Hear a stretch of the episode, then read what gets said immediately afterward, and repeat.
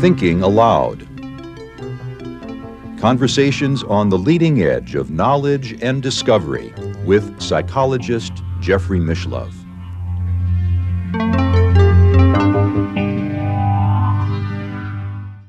Hello and welcome. I'm Jeffrey Mishlove. Today is yet another very special program. It's my great pleasure to introduce another new guest host for the new Thinking Aloud channel.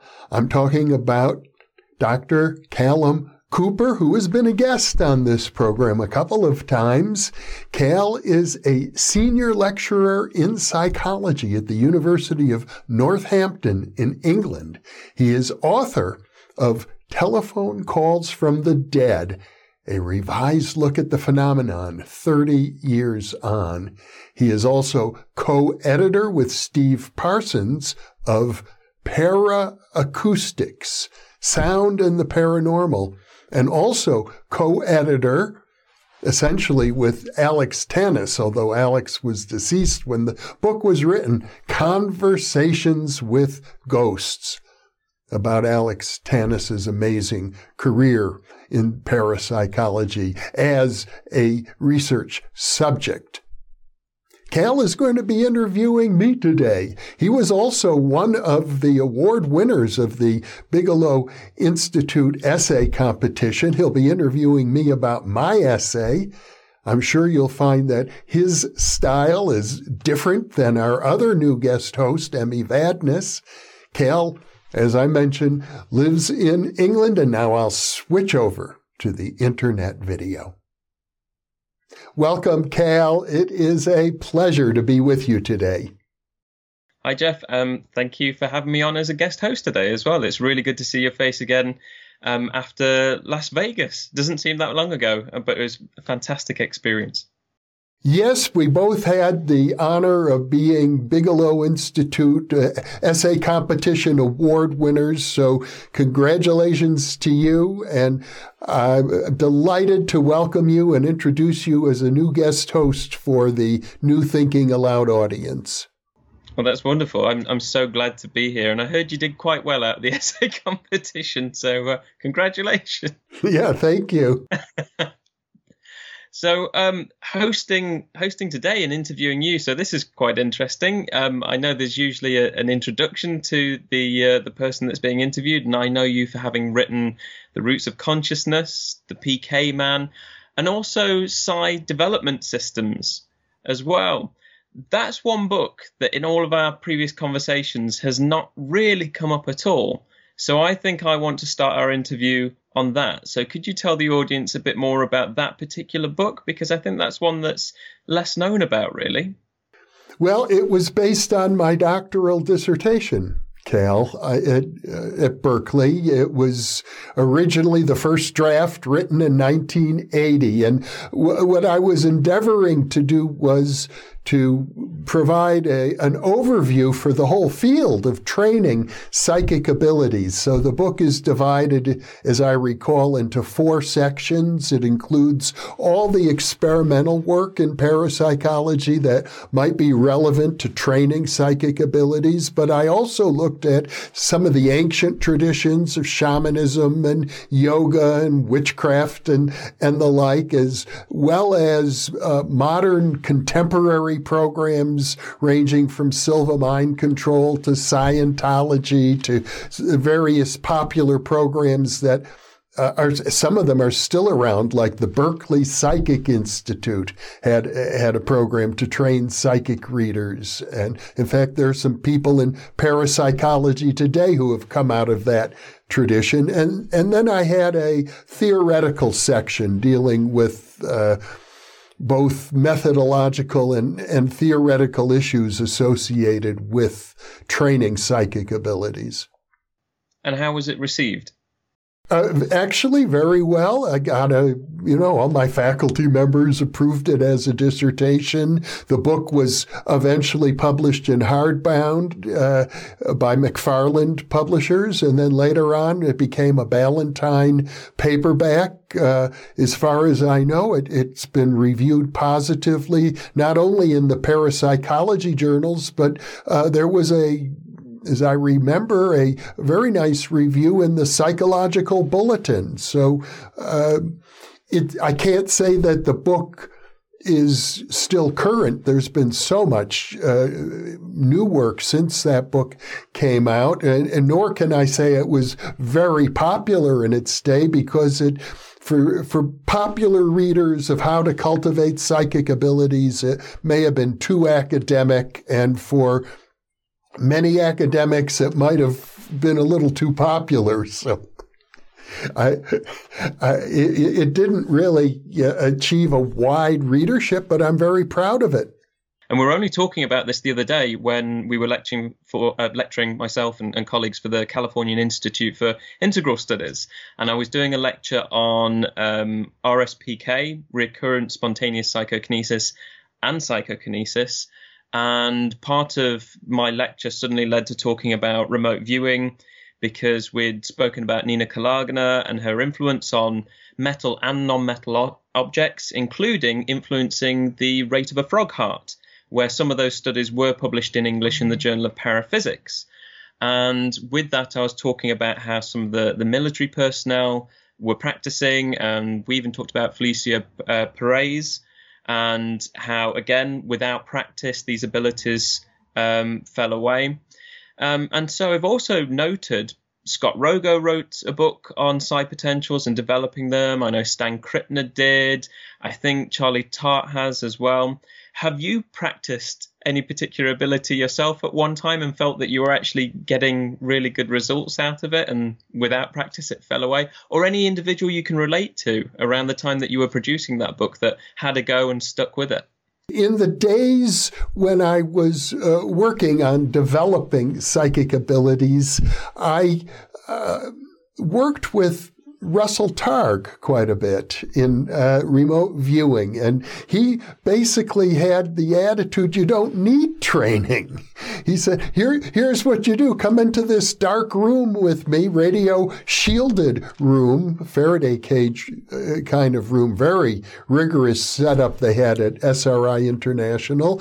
And close your eyes and you can be psychic. Just focus on uh, the outbound experimenter, is what they were called in those days, or the, or the target situation, and describe what you see. Uh, Russell might say something like, give your subconscious, ask your subconscious to give you permission to obtain accurate information. And Russell is kind of a magical guy over and over and over again. He would produce positive results. He has an incredible track record uh, as a in terms of his published research and remote viewing in that regard, uh, direct hits probably over 90% of uh, the remote viewing trials. But you have to also appreciate he might spend a whole day on one trial you know, have lunch with the person, have a nice conversation, show them your um, laboratory and your multi-million dollar military industrial think tank where you are. And, and so the whole atmosphere suggests that this is going to work. And, and Russell says, yeah, everybody here does it the first time. And so when I started practicing uh, remote viewing, that was the basic attitude I had going into it. While I was a graduate student, Cal, I had the idea of doing a formal experiment uh, in this regard with remote viewers. And what I found, and that experiment is included in my book, but minimized because First of all, there were some methodological problems that we didn't discover until afterwards. But second of all, what I did predict and what did happen is that a lot of people, when they first discover they can do remote viewing, they get excited and also a little frightened. And the idea of doing it right away the first time is one thing, because you have what Zen people would call beginner's mind, which uh, from a Zen perspective is, is a very good thing to have. The beginner's mind is sort of very open. But after that, people get a little frightened and, and worried and they begin to develop self-doubts and they begin to wonder if they can do it repeatedly over and over again. And I think for many people, that's where the training becomes important to learn how to sustain what is already a very natural talent that you can do right off the bat. See, I've never worked with with anyone in a training capacity. I, have had the other sides to it. So people claiming abilities, and that's more so my interaction with mediums. And we've never to date, even though a lot of people think that of university departments that deal with parapsychology, that we're testing people that claim abilities all the time. Not really. I don't remember the last time that that happened really for us. Um, even though we go out into the, the real world and interact with these people at various events, we're usually testing, you know, members of the general population to see how good are certain people within that population. And we can look at the, the best scorers to the weakest scorers. But what we did do, well, actually, I'll stick with remote viewing. We, we were when we were doing the remote viewing trials. Chris started with a pilot that I think was published in 2007 in the Journal of the Society of Psychical Research with Stuart Flint. Um, and then I was involved in the next major run, and Chris did two more after that. So it was a year or a couple of years ago, a summary of all those studies was published in the Journal of Parapsychology and made open access as well, which is really good. We had a Ganzfeld trial as well. It was between a traditional technique and a Ganzfeld technique. And um, for viewers that are hearing about Ganzfeld for the first time, it's a um, it's a method of inducing um, altered states of consciousness. People are usually in a reclining chair. They have eye shields on red light beaming down, and after a relaxation procedure that they hear, they then get about 40 minutes or so of, of pink noise, as we call it. So, not quite like white noise, it's more reduced hiss, more pleasant to listen to. And when we were running these trials, it was on the flip of a coin whether the one participant that you'd taken off of campus um, did the traditional technique first or Ganzfeld. And I got my housemate at the time to come and have a go. And he was studying sociology, was a massive James Randi and Penn and Teller fan. And so he knew about claims of uh, psychic phenomena, but was dead against it. Um, because of this background that he come in from. But having never read parapsychology, but knew that he was studying in a university in the social sciences that has a parapsychology department, and he had a go. And if I remember correctly, when he did the he did the um, Ganzfeld, afterwards we took them through to a debriefing room that showed on the computer a Google Earth map of what the location was, and he got it spot on. And his response was, "You've set this up, haven't you? You know that this is an absolute trick. You're joking me." Went, no, no, th- this is the whole point. So that was really weird that he was so against the idea. you're a friend, of course I'll come in and have a go for you, and gets it spot on. I can't remember for the life of me how he did on the the more traditional technique where um, he went through ideograms, and um, in that case it was a fake um, grid reference that we got them to focus on, and then textures and do some drawings. Um, but it was a good session overall, and I, I, wonder what would happen with someone like him that was very skeptically inclined on the extreme if um, we'd had him have a few more goes. Now, you've raised a number of points, Cal. I need to ask you, first of all, uh, uh, what you meant when you used the phrase traditional technique. Tradition, more so what had stemmed from the military uh, work. So I think we were working from a program that was developed by Paul Smith, or at least one that Chris Roe had attended, um, that Chris has been doing for a long time, where he was doing weekend workshops and, and getting people to, again, practice again and again, learn these techniques. And so we were doing the same as researchers with the participants that we brought in. So we were going through this very um, kind of production line process but also to make sure that we that there was no way we could actually influence the participants either because we didn't know what the target was. It was selected precognitively. Um, that was part of our method. It was selected after they'd finished. So it was this system of we'll start with a grid reference, then you'll do a, a freely drawn shape without thinking about it, colors, textures, shapes, forms. I'll read out a whole list of them. You pick what feels right to you, and then we'll try and take these forwards into how they might turn into a drawing and develop them further. So that's what I keep calling the, the traditional technique. It's it's got its basis in the uh, the military um, background. I think you're referring to what remote viewers call CRV or controlled remote viewing. It's taught by Lyn Buchanan, by Paul Smith, by Laurie Williams. Uh, it was developed by Ingo Swann. I think also working with Hal Puthoff. I know Laurie Williams, who teaches it, and she was a student of Lyn Buchanan. He had her work for years before he felt that she was qualified to teach it. So uh, I'm sure if if someone like Lyn Buchanan thought that after taking a few weekend workshops, you and Chris Roe were training people in that technique, he might be horrified.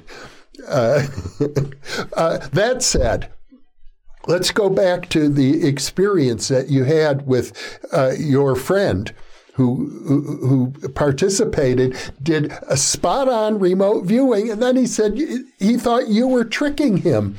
That's really funny because, uh, you know, when Russell Targ was doing remote viewing at SRI, I think Russell was in the program for maybe about a decade, and they got continual funding from the uh, U.S. government during that period from different agencies.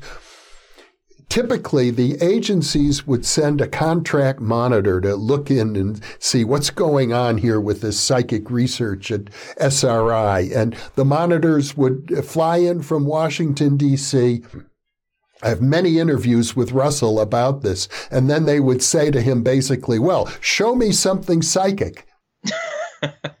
and he would say to them, you do it. We'll have you be the subject because if if I show you something, you won't believe it. You'll think it was a trick. But if you do it yourself, then you will believe it. And these were skeptical people, maybe not as skeptical as your friend, but they were hard-nosed government bureaucrats who had no particular interest in parapsychology. One of them was like the deputy secretary of defense, as as I recall, who who came in and, and they would do it and experience it for themselves. And the money kept flowing for uh, even after Russell left, I think a total of 20 years, uh, at roughly a million dollars a year uh, for that research, which is, you know, peanuts in, in terms of a government budget. But it's interesting that even though your friend did it himself, he still thought there was trickery involved. Mm-hmm. I think it was very telling of again his background. We we had a lot of general arguments about differences between psychology and sociology, and it wasn't just parapsychology within that mix. We were talking about um, sexual behavior, and I think we had arguments about Marxism and a number of things. We rarely saw eye to eye, but we had a lot of mutual respect for each other. So even to this day, we get on with each other so well. Um, and yet we were at such extremes on certain topics. But it was also because he'd read so much in one area, and I just got my day-to-day views, and vice versa. Um, where we were just reading in opposite directions rather than overlapping. Let me um, let me throw a curveball and, and go in a different direction now. So we, we talked about psi development systems, and you saying that was off the back of your PhD, your doctoral thesis being developed that way. Um, a lot of academics really struggle to know how to actually get into their profession. Once they're going through these postgraduate degrees and then how do i actually hit the ground running in academia be it parapsychology or elsewhere? But that was one publication for you. Was that one of your first ones? And if it wasn't what were the first things you were coming out with? For me i remember it being basic articles that were in more so parapsychology themed places but not peer reviewed and and starting with book reviews and things like that. So do you remember some of your early publications and what they were well, it's it's been a long time uh, now. You know, fifty years practically. Uh, but the roots of consciousness was my first book. It came out. The first edition of it came out in 1975, and at the time I was still in graduate school. I had created an individual interdisciplinary doctoral major, so I was the only student in the program. I had three faculty members, later expanded to five, who are on my committee. And one of the stages that a student goes through at, at a school like Berkeley is that you have your um, qualifying exam. Uh, which takes place before you begin a dissertation.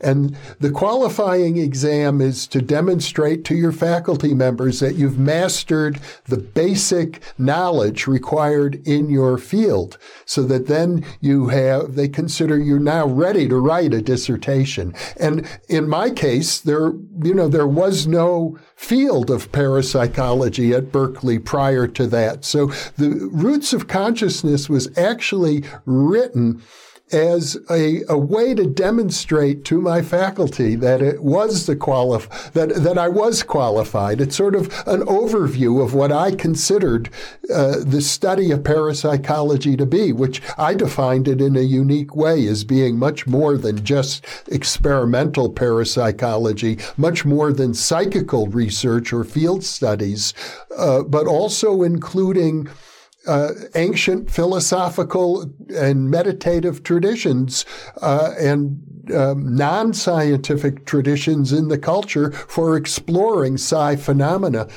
Uh, in a way that put me at odds with a lot of people in parapsychology back in those days who, who were very hostile towards what they called the occult.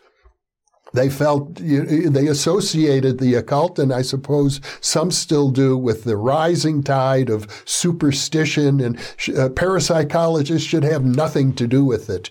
Uh, I think the attitude has changed these days. That people like Dean Radin, who just wrote a book on magic and its relationship to parapsychology, understand that we have a lot to learn from these other traditions.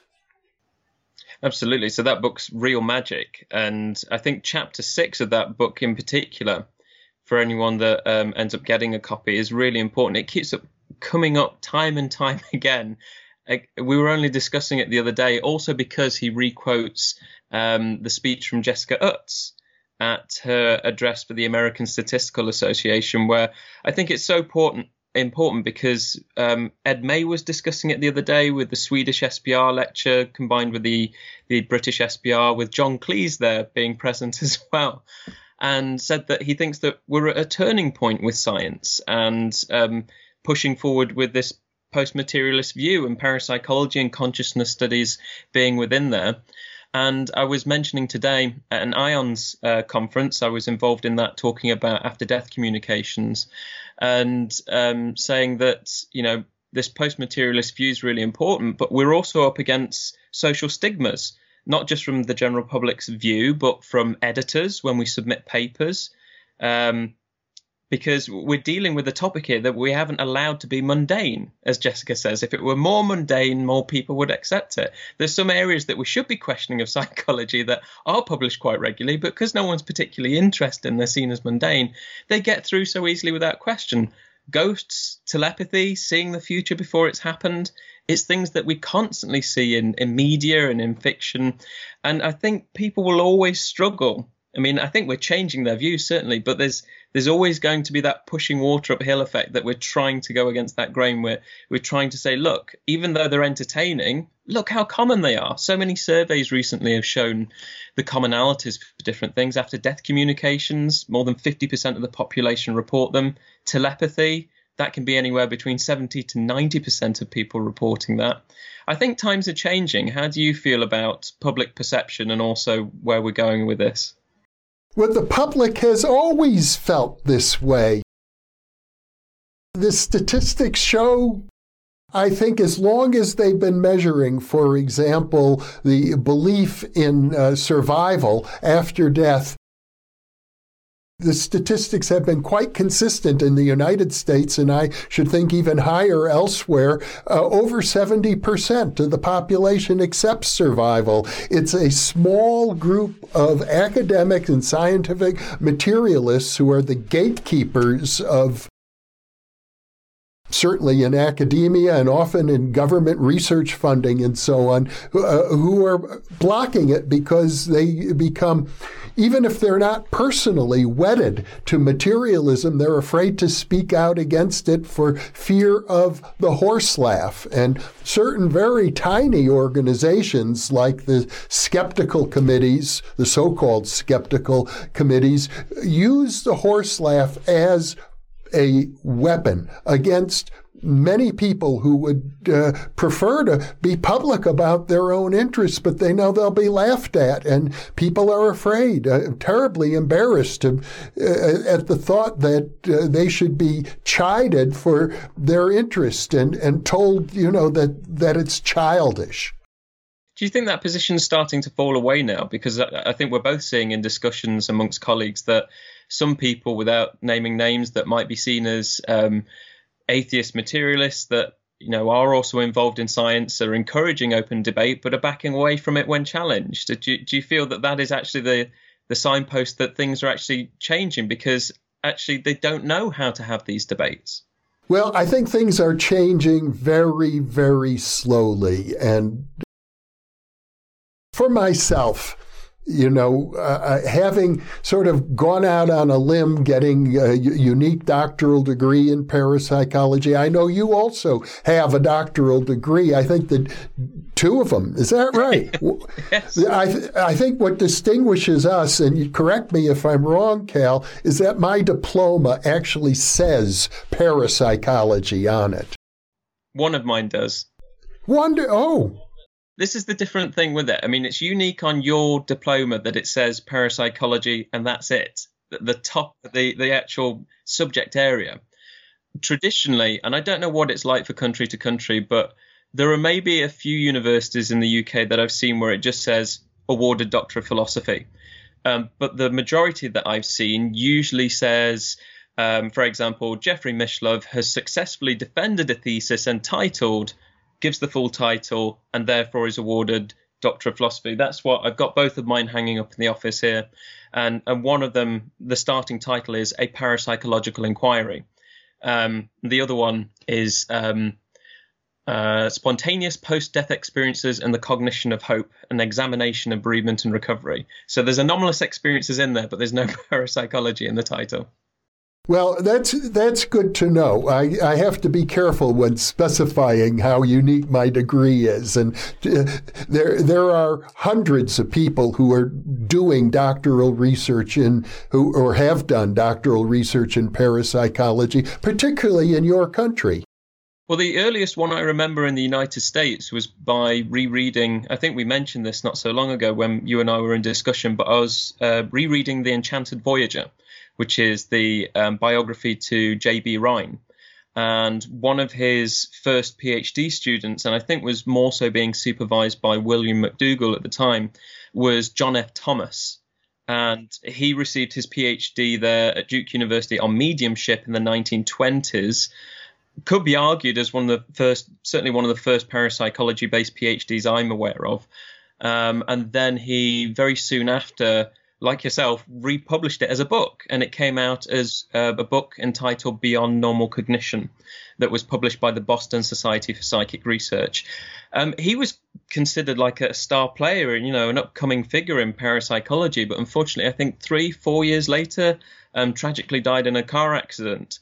Um, so someone that was putting in so much of the research that Rhine was doing in the the parapsychology department there and, and unfortunately passed away under tragic circumstances. But his thesis is still in the archive there, and of course his, his book is still out and about um, for all to read as well. So I, I, don't really know the full extent. In uh, there's some brilliant books like um, the Parapsych- uh, Parapsychology Foundation did um, a whole international conference on different places in the world that has focused on parapsychology and looked at its history. So I don't know what it's been like in Germany, Japan, Australia, you name it, what the earliest PhDs in the area of parapsychology really are. But I, I think John F. Thomas is the earliest one I'm aware of. He's a very interesting figure. I've been reading the newly published book co-edited by J.B. Rhine's daughter, Sally Rhine Feather, and I'm scheduled to interview her about it in a few days. And it's the early letters of uh, J.B. Rhine, starting in about 19, in the 1920s and up to 1939, which was really uh, for him the establishment of the field of parapsychology at Duke University. And uh, many of those letters were with Thomas, and he he was a superintendent of schools, uh, as I recall, in the Detroit area, uh, who developed this interest and was constantly encouraging Rhine. And then Rhine, I think, arranged for him to do his doctoral work under McDougall at Duke University, and McDougall had also sponsored Rhine at Duke University. And what Thomas did was uh, focus on his wife had died. And uh, he he began engaging in a lengthy series of sittings with the great British medium Gladys Osborne Leonard.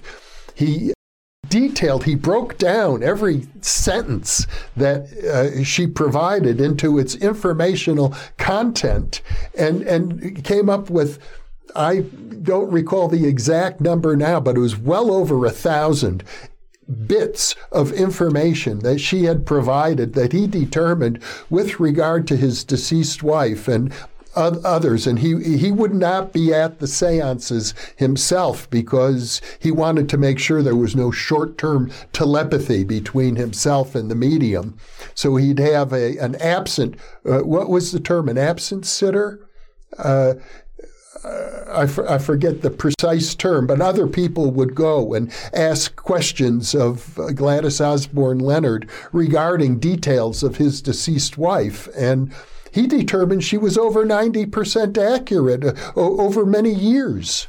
I do remember to um, reading about that, so that's also good to hear because it was also at the turning point that um, people think that Rhine completely lost interest in mediumship the moment that he got to Duke University. They'd had that background in it, and they'd um, been sort of on the periphery of the whole Mina Crandon incident with the um, American SPR as well, and and so some people were just wanting to wash their hands of doing field investigations and sitting in seances. But I do remember John F.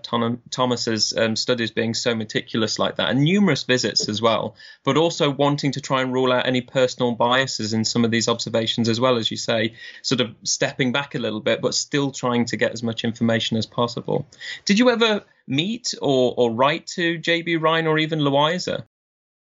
I I met them, and when I first started out in parapsychology, I, as soon as I could, I attended conferences of the Parapsychological Association. My first one was 1973, and it was held, if if I remember correctly, in in Durham. And uh, so I went to Fernham, as it was called then. He had left Duke University and set up a separate organization, FRNM, Foundation for Research on the Nature of Man.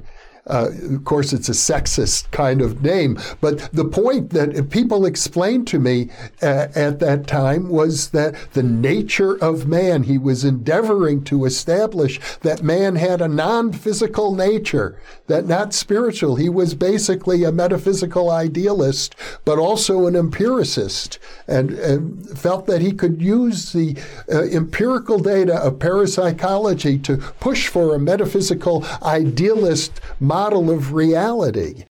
So I met him, introduced myself as a graduate student in parapsychology.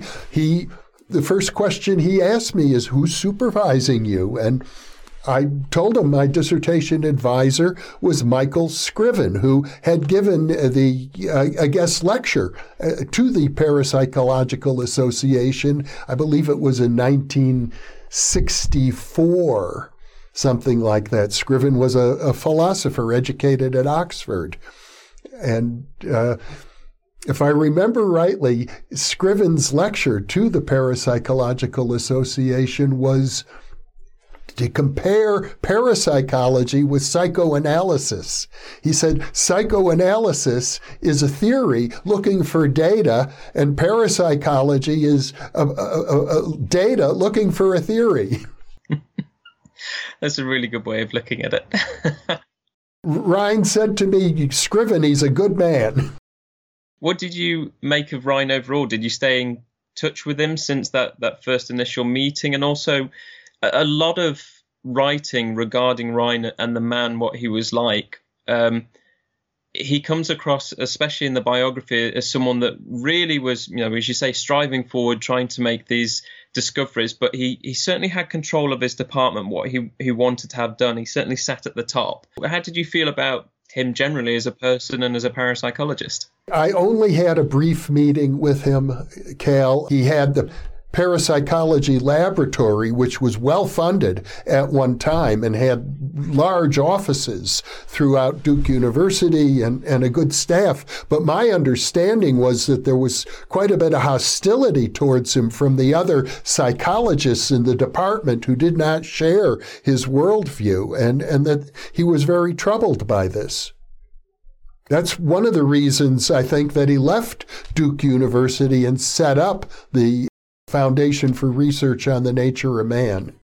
Yeah, sorry if it came across like that. I meant within the parapsychology lab because he got people working under him within parapsychology. So, you know, he's he's this figure shining at the top, and but had certain ways he wanted things to be done. I'm aware that there was the wider psychology department as well that just really weren't interested in parapsychology being there at Duke, and and people initially being interested, like Karl Zener, for example, working with with other people as well to help develop the cards and also statisticians coming in that over time that there were fallouts as well which are documented within the biography that that they just didn't like to be associated with it because their name was rapidly becoming so familiar with parapsychology and away from what their other specialists and and interests were as well which uh, I think uh, drove people down after a while Well, eh, sure, academic politics uh, exists everywhere, and it certainly occurs in parapsychology as as well. It, you know, shortly after I met Rhine, while I was still a graduate student,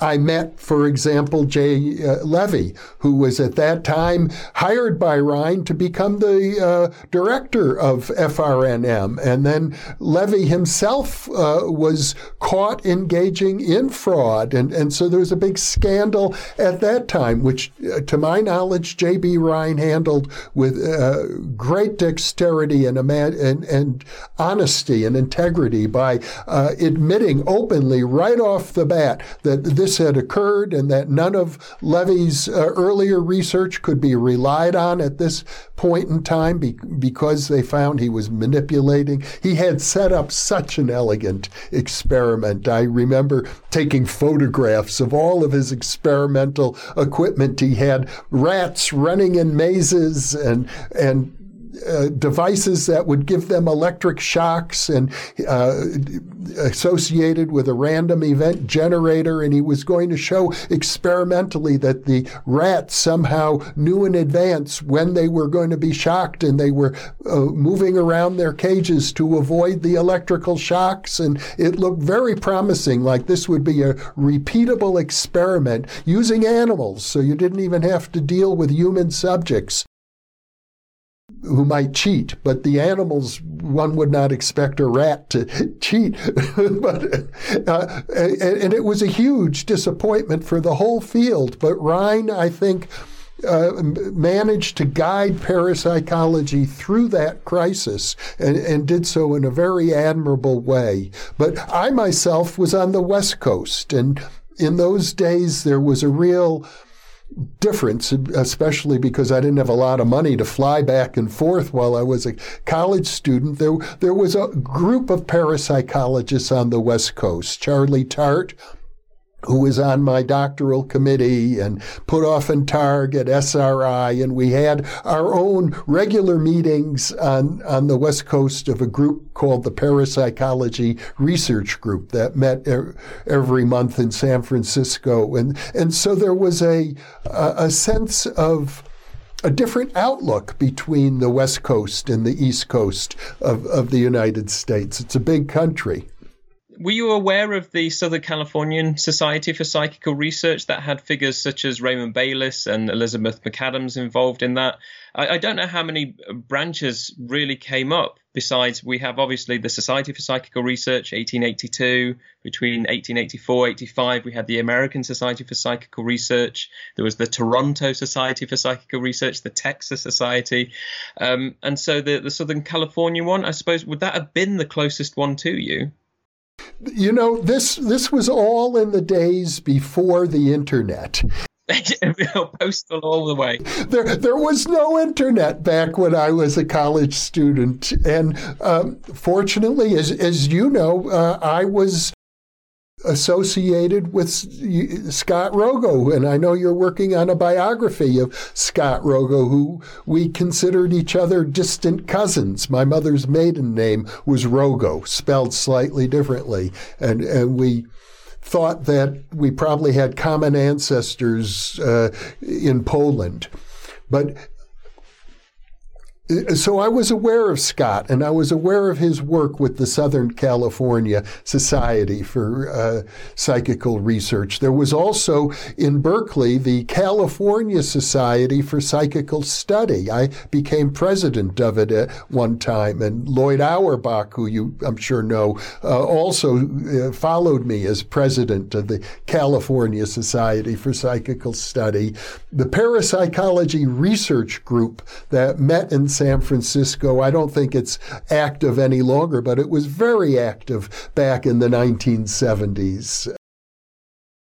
There was a very close knit community in the San Francisco Bay Area.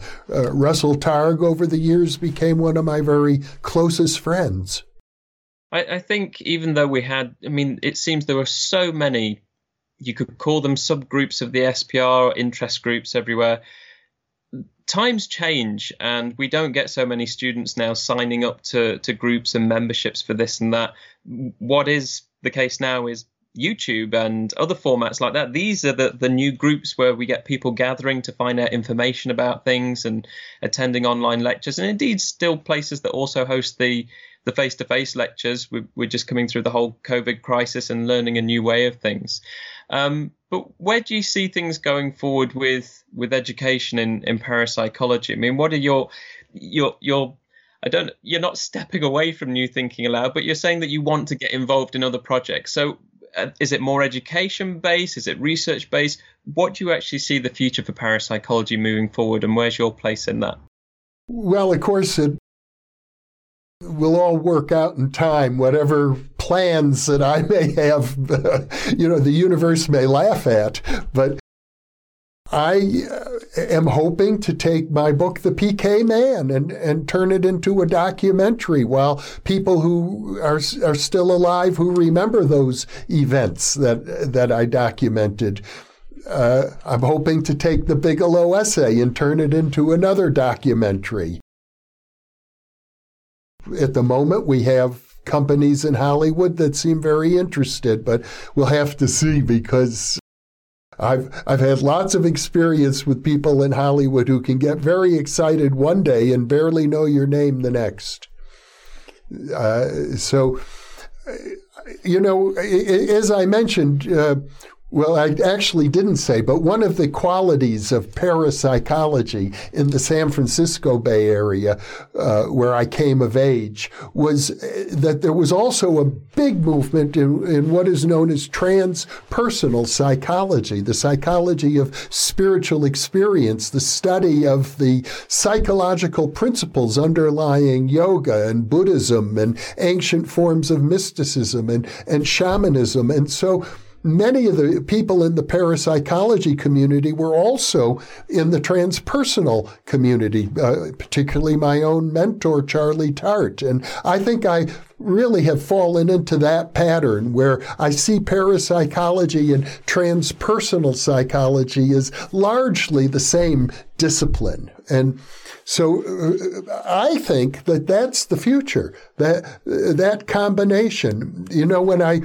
attended my first parapsychological conference. And now that I think about it, it wasn't in Durham, it was in Charlottesville, Virginia. Uh, Rex Stanford was the president, and he gave his presidential address at that conference. And his topic was, Are we scientists or shamans? And his attitude was, we, we can't be shamans, we must be scientists.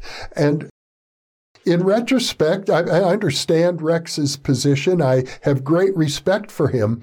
But I think uh, ideally we have to be both that side of things has been argued more recently with people like David Luke with the first person approach to parapsychology. Get yourself in there, embrace the experience, and also um, Jack Hunter's work in, in the wider perspective of paranthropology, looking at all these kinds of worldly experiences and yet again embrace that kind of experience. Some of the early writings that Jack was doing was sitting in on on various seances with uh, with mediums and embracing that experience and then stepping back afterwards. Whereas I've always had that approach as more of an objective parapsychologist of when I have been to seances that are still going on, standing on the outside and wandering around or sitting quietly taking note and, and watching people have the experience. But I think both are important um, for a number of reasons. And I get many dissertation students doing qualitative research, wanting to interview people, and I always ask them, well, whatever this topic is, what's your experience of it? If it's bereavement, what loss have you suffered? Uh, one student right now looking at positive psychology within the birthing process. Okay, well, have you had a child yourself, or is there anyone close to you in the family? That has that had children and what do you remember of that process as well? How can you reflect on that to relate to the people that you're working with? So i absolutely agree that i think the more perspectives that we bring to the table on any given subject the more that we're going to understand about it because we're we're gathering so much about it from these different angles. We're mapping the territory. Well, one of the most important functions that you and I are engaged in at this very moment, creating a new Thinking Allowed video, is to provide a intellectual framework for people in the public at large who are having these experiences. And and because there's still a taboo associated with this area we hear, and I know you hear from people all the time who have uh, a wide range of uh, extraordinary experiences, and they're afraid to talk about them because they're afraid people will think you're crazy if you start talking about it. But when they can tune in every week and practically every day to a very serious conversation, such as we're having now, about these topics, people begin to feel like it's okay. I can be myself. I can talk about it. There's a community of people who will support me. And I think ultimately, what's going to turn the corner for parapsychology is not the practical applications as some think, and not better experiments or more reliable psi as some think, or practical applications as some people think, or new theoretical models as some people think. I think the corner will be turned when more people in the public at large the 70 or 80 or 90% who are already privately admitting they experience telepathy, for example, will be comfortable being public about their own experiences. And uh, the conversation that you and I are having right now, Cal, is a, a step in that direction. It's like you make me think of uh, Rupert, Rupert Sheldrake's talks on telepathy. I think it was when he was talking to Google. Um, that one was filmed in he, he'd reminisced about um, going to other departments and in the breaks, people coming up and saying, "That's very interesting research." You know, don't tell anyone, but I actually had one of those experiences. Let me tell you, and more and more people over time, one by one, and so we'd go back to the podium and say, "You all need a coming out party. You'd have a lot more fun if you realised that most of you in this room have had an experience." But you're absolutely right, Jeff. I mean, not only is this new new thinking allowed platform providing that forum for people to realize how common these experiences are what research has been done reduce any fears or anxieties that people have about those day-to-day experiences that they may have had that we term parapsychological or transpersonal. Um, but i think it's also doing another thing um, as I said, we're in a new generation now, and I hope that books don't ever go away. We really need them, but a lot of people source their information from the internet. And I know our students listen to this channel. I know many other universities throughout the UK, especially dealing with parapsychology, turn to New Thinking Allowed because of so many resources, not only your original interviews with Thinking Allowed, but through to now and how many um, noted figures. You know, um, you mentioned Sally. Um, that one, wow! When I got my students to watch that, and we'd just spoken about Rhine and um, Louisa and JB, and saying this is their daughter who was also involved not only from a young age but later on. Listen to what she's got to say they don't get that opportunity in person. That's a big ask to get someone to travel from one country to the other to go and give a lecture, and they probably have never really done that. But to to sit like this and have a good conversation, talk about the past and where you think things are going next, they really appreciate that, and I'm sure many people beyond academia as well really appreciate it as well. So thank you for what you've done so far, and I look forward to where things are going next. Thank you for having this chat, Jeff. Well, thank you, Cal. I want to welcome you as a, a, new guest host on New Thinking Allowed. I think you've done a very credible job. I believe our viewers are getting a real sense of you as a uh, as a person, and I'm sure they're looking forward to learning more about you and your adventures. Uh, before we close, I want to say this that uh, regarding your doctoral research, one of the reasons that I felt a kind of resonance with you, to be frank, is is you if if I understand it correctly, part of your one of your two doctoral degrees involves uh, led to your book about telephone calls from the dead. It was the other way round, actually. So um, I did the first one by research, and that was on the after death communications, looking at positive psychology. And then, as soon as I'd done that, I was doing a lot of work with Manchester Metropolitan University, guest lecturing on parapsychology.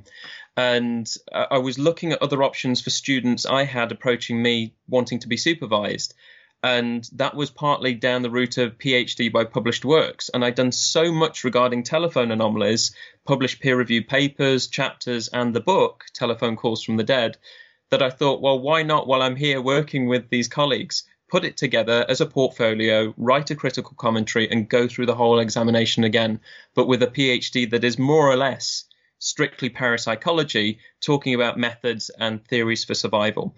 Now, to what extent within these experiences is there any evidence to suggest people are talking to the dead? And, and let's actually hammer out this debate. So I started talking about ruling out how we go about separating all these conventional explanations through to ESP and PK possibilities, and then spirit hypothesis beyond that. Um, so I, I, thought it a good opportunity to to really kind of do a structured piece on all the things I'd done to date to see how it could help me with the next step. So it's got a lot of uses and applications personally for where the writing on that goes next. Well, what I admired about your willingness to take on that particular topic is that it's an example of what I would call high strangeness. Most people consider the very notion of receiving a telephone call from a deceased individual to be too bizarre to even consider. But you were willing to consider it very seriously and apply all of your skills as a psychologist to evaluating it. Uh, I had a similar experience while I was in graduate school working with the, the claims of Ted Owens, the PK man, who was so controversial that uh, my good friends Hal Puthoff and Russell Targ at SRI uh, were eager to get the files out of their hands, out of their office completely. And, and they just turned the whole thing over to me. And even the Rhines, uh, knew Ted Owens. Sally Rhine, who we've just been talking about, was a teenager herself uh, when Ted Owens uh, worked as an assistant to J.B. Rhine. Ted Owens being the subject of my book, The PK Man. Uh, and the Rhines were very embarrassed by Ted Owens and his abilities. Louisa Rhine once reached out to me and said, please don't mention our name in conjunction with, with Ted Owens. But I felt it was important to, in spite of the fact that it's so bizarre and his personality was so over the top that uh, people didn't want to be associated with him. It was, uh, he was, you know, an outrageous character, sort of like, I think of him as the Paul Bunyan uh, of parapsychology, if you're familiar with American folklore. And uh, the, the willingness to push and take a serious look at the kinds of phenomenon that most people think are too ridiculous to even consider, I think is a very important characteristic that you and I share in common. I, I was at least in the fortunate circumstance that publishers wanted the book. You had the unfortunate one that when it was Earth's Ambassador and you were doing it with Scott Rogo, your initial attempt was the publishers thought it was too strange. Yeah, that's partially true. We had a publishing contract, and uh, and then the publishing uh, company, it was Dutton, as I recall, at the time, got bought out by another company. New editor came in and dropped the project, uh, and then when we resubmitted it to other publishers, we heard i heard from an editor as i think i probably told you that uh, this is not a good uh, piece of fiction. They couldn't even digest the idea that it was nonfiction. So, yeah, that manuscript uh, that Scott Rogo and I wrote, as I remember, in 1979, sat in my basement for 20 years before, before I felt comfortable publishing it. Well, I'm happy to be sat with you in the company of high strangeness, so we'll keep pressing on with that and be fearless in our pursuits. Thank you so much, Cal. It's been a real pleasure to have this time with you and uh, a delight to have this conversation. Yep, you too, Jeff. Thank you to all the listeners of New Thinking Allowed, and thank you for having me here. It's been wonderful, and we'll see you all again soon. And for those of you listening or watching, thank you for being with us.